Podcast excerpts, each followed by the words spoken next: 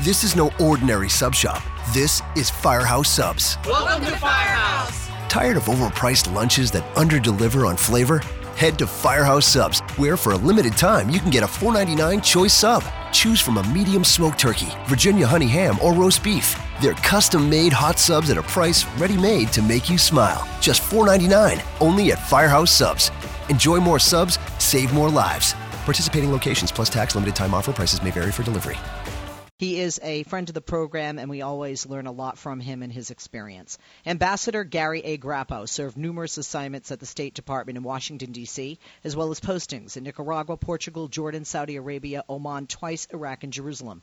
He's held a number of senior positions in the State Department, including U.S. Ambassador to the Sultanate of Oman, Minister Counselor for Political Affairs at the U.S. Embassy in Baghdad, and Charge d'Affaires and Deputy Chief of Mission of the U.S. Embassy in Riyadh, Saudi Arabia.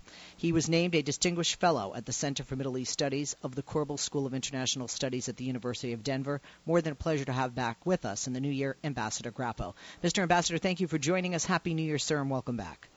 And you as well. Thank you very much, Leslie. Explain to folks briefly what is going on between Iran and Saudi Arabia. We know that Iran has now accused the Saudis of striking its embassy in Yemen, but we also know that Saudi Arabians have had military airstrikes against rebels that were backed by Iran since back in March, months ago. Well, Leslie, in fact, this has been a feud simmering since 1979 uh, with the onset of the Islamic Revolution in Iran, which uh, greatly alarmed and disturbed the leadership in Saudi Arabia. Uh, and this triggered a number of reactions on, on the part of Saudi Arabia, all leading up to an increase in tensions, uh, driven very heavily, and, and we can't ignore this fact, by the very strong sectarian differences between Saudi Arabia, which is Wahhabi Sunni, and Iran, which is pre- predominantly Shia. And uh, a lot of what we see comes from uh, from that uh, sectarian religious uh, tension, but also some geostrategic concerns as well, particularly Saudi Arabia's uh, alarm over the perception that they have lost the support of the United States. And so we've seen various actions, whether it's Iran in Iraq supporting Shia militia against um, various Sunni groups, or the um, essentially proxy war taking place, as you mentioned, in Yemen and even in Syria, where we see Saudi Arabia supporting uh, various Sunni opposition groups, and Iran providing very, very strong military and financial support to the government of uh, Bashar al-Assad. Um, let's talk about the concerns here, because some people, you know, don't think highly of either nation uh, here in the United States, and a lot of people, I think, here in the United States don't fully understand not only the governments, the people, the mindset, what the United States relationship is, should be, and why it's important that we have such relationships with those nations. With regard to Syria and America's efforts to forge peace in Syria, how does this tension between Saudi Arabia and Iran interrupt that? Or uh, greatly delay that for us um, if that is in fact the case?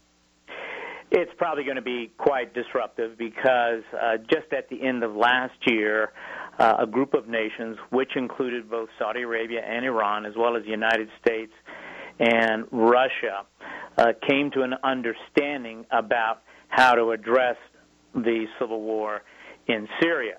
With this conflict now, uh, we really have to question whether the two countries are going to be willing to pursue uh, the agreement that was reached um, back in back in December for some kind of peaceful, acceptable resolution to the civil war there. Um, so, whether it's in Syria or in Yemen or just about anywhere else in the region, this conflict between Iran and Saudi Arabia uh, is going to be highly detrimental.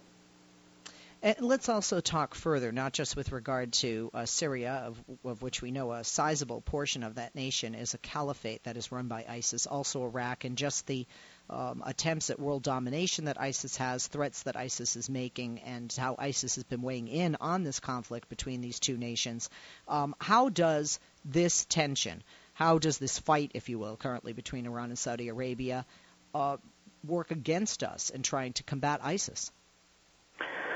Well, uh, as I indicated earlier, Leslie, uh, we simply just cannot ignore the very strong sectarian over- overtones uh, of this most recent confrontation that, as I said, uh, dates back to 1979. In fact, if you want to look at Islamic history, perhaps even before then. Um, and so, um, if, if it uh, accelerates, if this becomes worse, then we are likely to see alliances drawn, whether intentional or not, uh, among various groups, those that are pro Sunni versus those pro Shia, uh, pretty much along the lines of the two uh, two main um, combatants here, Iraq and or uh, Iran and Saudi Arabia. Um, so, a conflict of this nature, and by the way, for all the instability chaos and mayhem that we have seen in the Middle East since the Arab Spring now five years ago, the one thing that we have not seen, very fortunately, is outright conflict between two states. And so if we saw open conflict between Iran and Saudi Arabia, this would be obviously a dramatic turn for the worst. Moreover, we're talking about two of the three regional superpowers uh, going at one another. So um, the repercussions of this conflict um, uh, ripple out quite extensively, not only just in the immediate Gulf region, but in the Middle East as a whole, and even uh, globally. Let's talk about these two nations. I think sometimes, like I had said, Americans not always familiar with the dynamics and certainly um, not just ge- geography, uh, but the, the politics and relationships. Um, first of all, the United States obviously has a much stronger relationship and alliance with Saudi Arabia. So, is it fair to say, as simplistic as it sounds, Americans should be rooting for the Saudis in this situation? Well, uh, you're correct that we have a very strong relationship dating back to the founding of the modern Saudi state in the uh, late 1920s, early 30s with with the kingdom. Uh, whereas, obviously, since 1979, uh, we've had a very distant relationship, if any at all, with uh, Iran. But I don't think the United States should want to um, step in and, and and in any way encourage Saudi Arabia to continue along the path that it's on. On the contrary, I, I think especially the United States, but the international community as a whole, in particular, the EU, Russia, China, even Turkey and Egypt uh, should all look at trying to play a role that uh, turns down the cur- current temperature between these two countries um, and gets them to address some of the issues uh, uh, diplomatically. Because right now, uh, there is no good outcome to a continuing uh, exacerbation of this conflict, uh, continuing acceleration. Uh, there's just no good outcome for anyone. Most certainly, the United States, just just to name one. Um, if we did see open conflict between these two uh, countries, we can expect uh, fuel prices, which have been, of course, quite depressed over the last year or so, uh, to uh, to shoot through the roof, which would have a detrimental impact on the global economy, most especially on those countries who rely on uh, imports from the, the Middle East, but even the United States, since uh, our oil is priced according to global market prices. I, I also want to talk about uh, the confusion. I know that there have been people that have emailed me or posted on social media. With regard to ISIS, it is beneficial to both Iran and Saudi Arabia that ISIS is eradicated. And we've had both uh, the Saudis and Iranians um, fighting in some manner, whether it's with Czech weaponry or actual uh, individuals, um, at least from the air, um, of fighting against ISIS. Isn't this an area where they both have a common ground? And isn't um, the eradication of ISIS more important than uh, getting angry and, and trying to commit violence and point fingers over the execution of one individual, one cleric? Correct.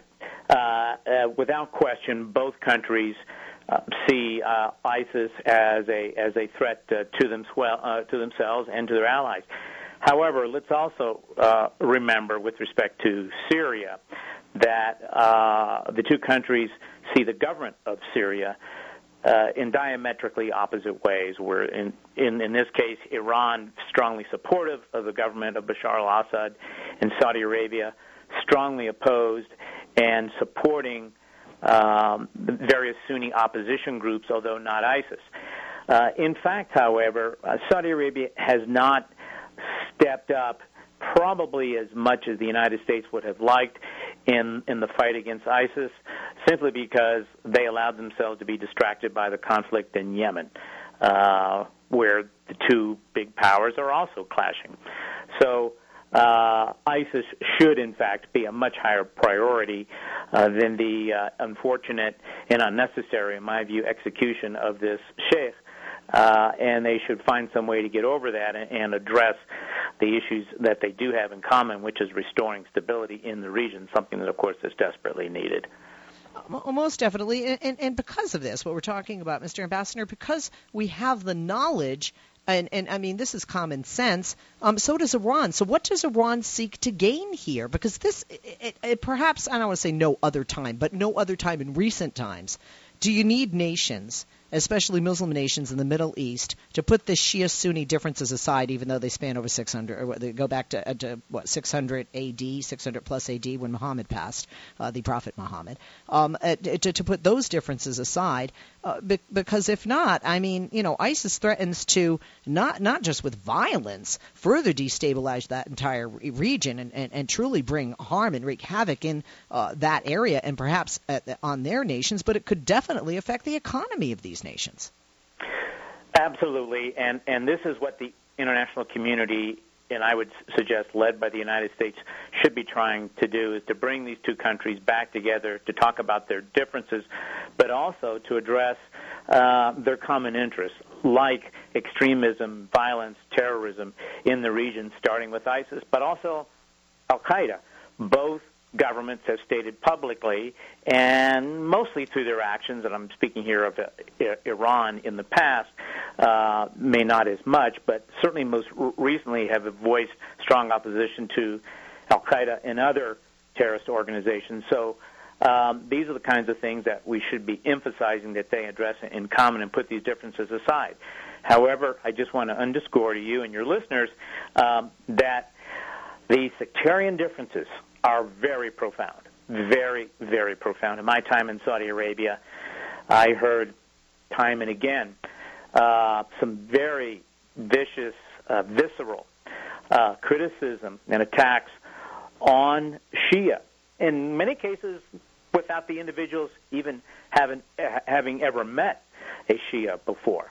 Uh, and on their side, the Shias feel as uh, as a persecuted sect within Islam, and therefore always have this kind of defensive reaction when anything happens uh, in the region. And these are the these are the two things that I think we have to bear in mind as we, the global community, try to get these countries to turn down the thermometer here, because um, there is no good outcome for either country. Iran, in particular, should understand the consequences of a conflict with another uh, major regional power.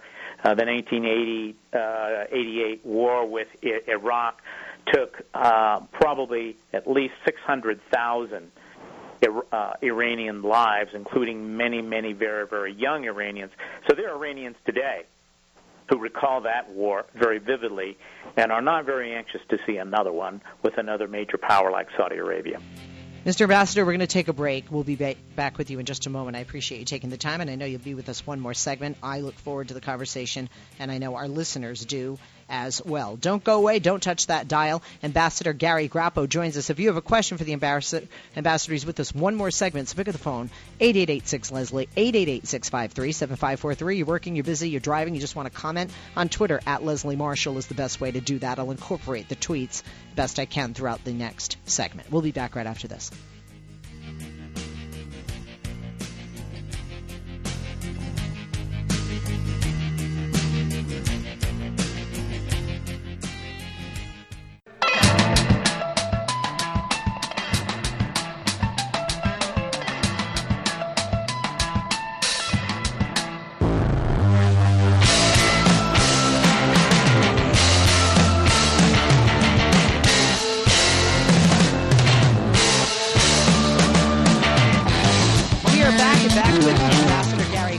Ambassador, thank you for holding. Welcome back. Let's take a quick call before this segment runs out. Ibrahim is in Massachusetts on line two. Ibrahim, good afternoon. Question or comment for the ambassador? Uh, good afternoon. I just have a comment. And the Shia had a saying. They say, if you kill a Sunni, you are going to shake hands with Ali at the end of life or whatever, which doesn't make any sense.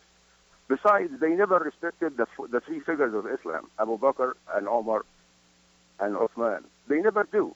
And they don't believe in them. In fact, they insulted them. Lately, they hung a, a poet who wrote a poetry uh, criticizing the government of Iran. Besides the 47 people who were hung in Saudi Arabia, 46 of them are Sunni, 43 from Taliban, which they deserve to be hung, one Egyptian and another from other nationality. Nobody said anything about that. Okay, interesting. Uh, Mr. Ambassador, care to comment? That's it. Well, uh, yes, yeah. In fact, uh, the the vast majority of the 47 individuals uh, executed uh, several days ago uh, were uh, largely Sunnis, um, com- convicted of various crimes of terrorism. Some of them uh, affiliated in one form or another with either the Islamic State or with Al Qaeda. Largely because the, the the Saudis are are driven to um, to combat extremism, particularly violent uh, extremism in their own country. Uh, but uh, they had been cautioned by a number of countries, including the United States, but but a number of others, uh, about Sheikh Nimr uh, because he was probably the single most prominent Saudi Shia uh, sheikh. And uh, although some of his comments and activities could possibly be considered mildly seditious. They were in no way really threatening to the government or to the, um, the ruling al-Saud family. And so, um, uh, why they decided to proceed with this execution remains something of, of a mystery to a to a number of of folks. Uh, there's also the question um, as I mentioned before, the, the Saudis um, seem to feel, uh, feel this sense of abandonment by the United States. Um, uh, shortly after the Arab Spring, we saw the, the downfall of uh, President Mubarak of Egypt, uh, who had been a longtime ally of, of the United States. And the United States, in the perception of the Saudis, should have stood up and defended him and tried to keep him in office. Uh, we did not, of course, and um, and he was removed from office. Uh, that deeply disturbed the Saudi leadership. If we could do that to to him, right. uh, could we possibly behave in the same way under similar circumstances with the King of Saudi Arabia and the ruling Saudis. That, I think that's a, I think that's a valid question, Mr. Ambassador. Unfortunately, we're out of time. We will have you back, as you know. I'm glad that you're with us in the new year, and I hope that your holiday was good for you and your family. Ambassador Gary A. Grappo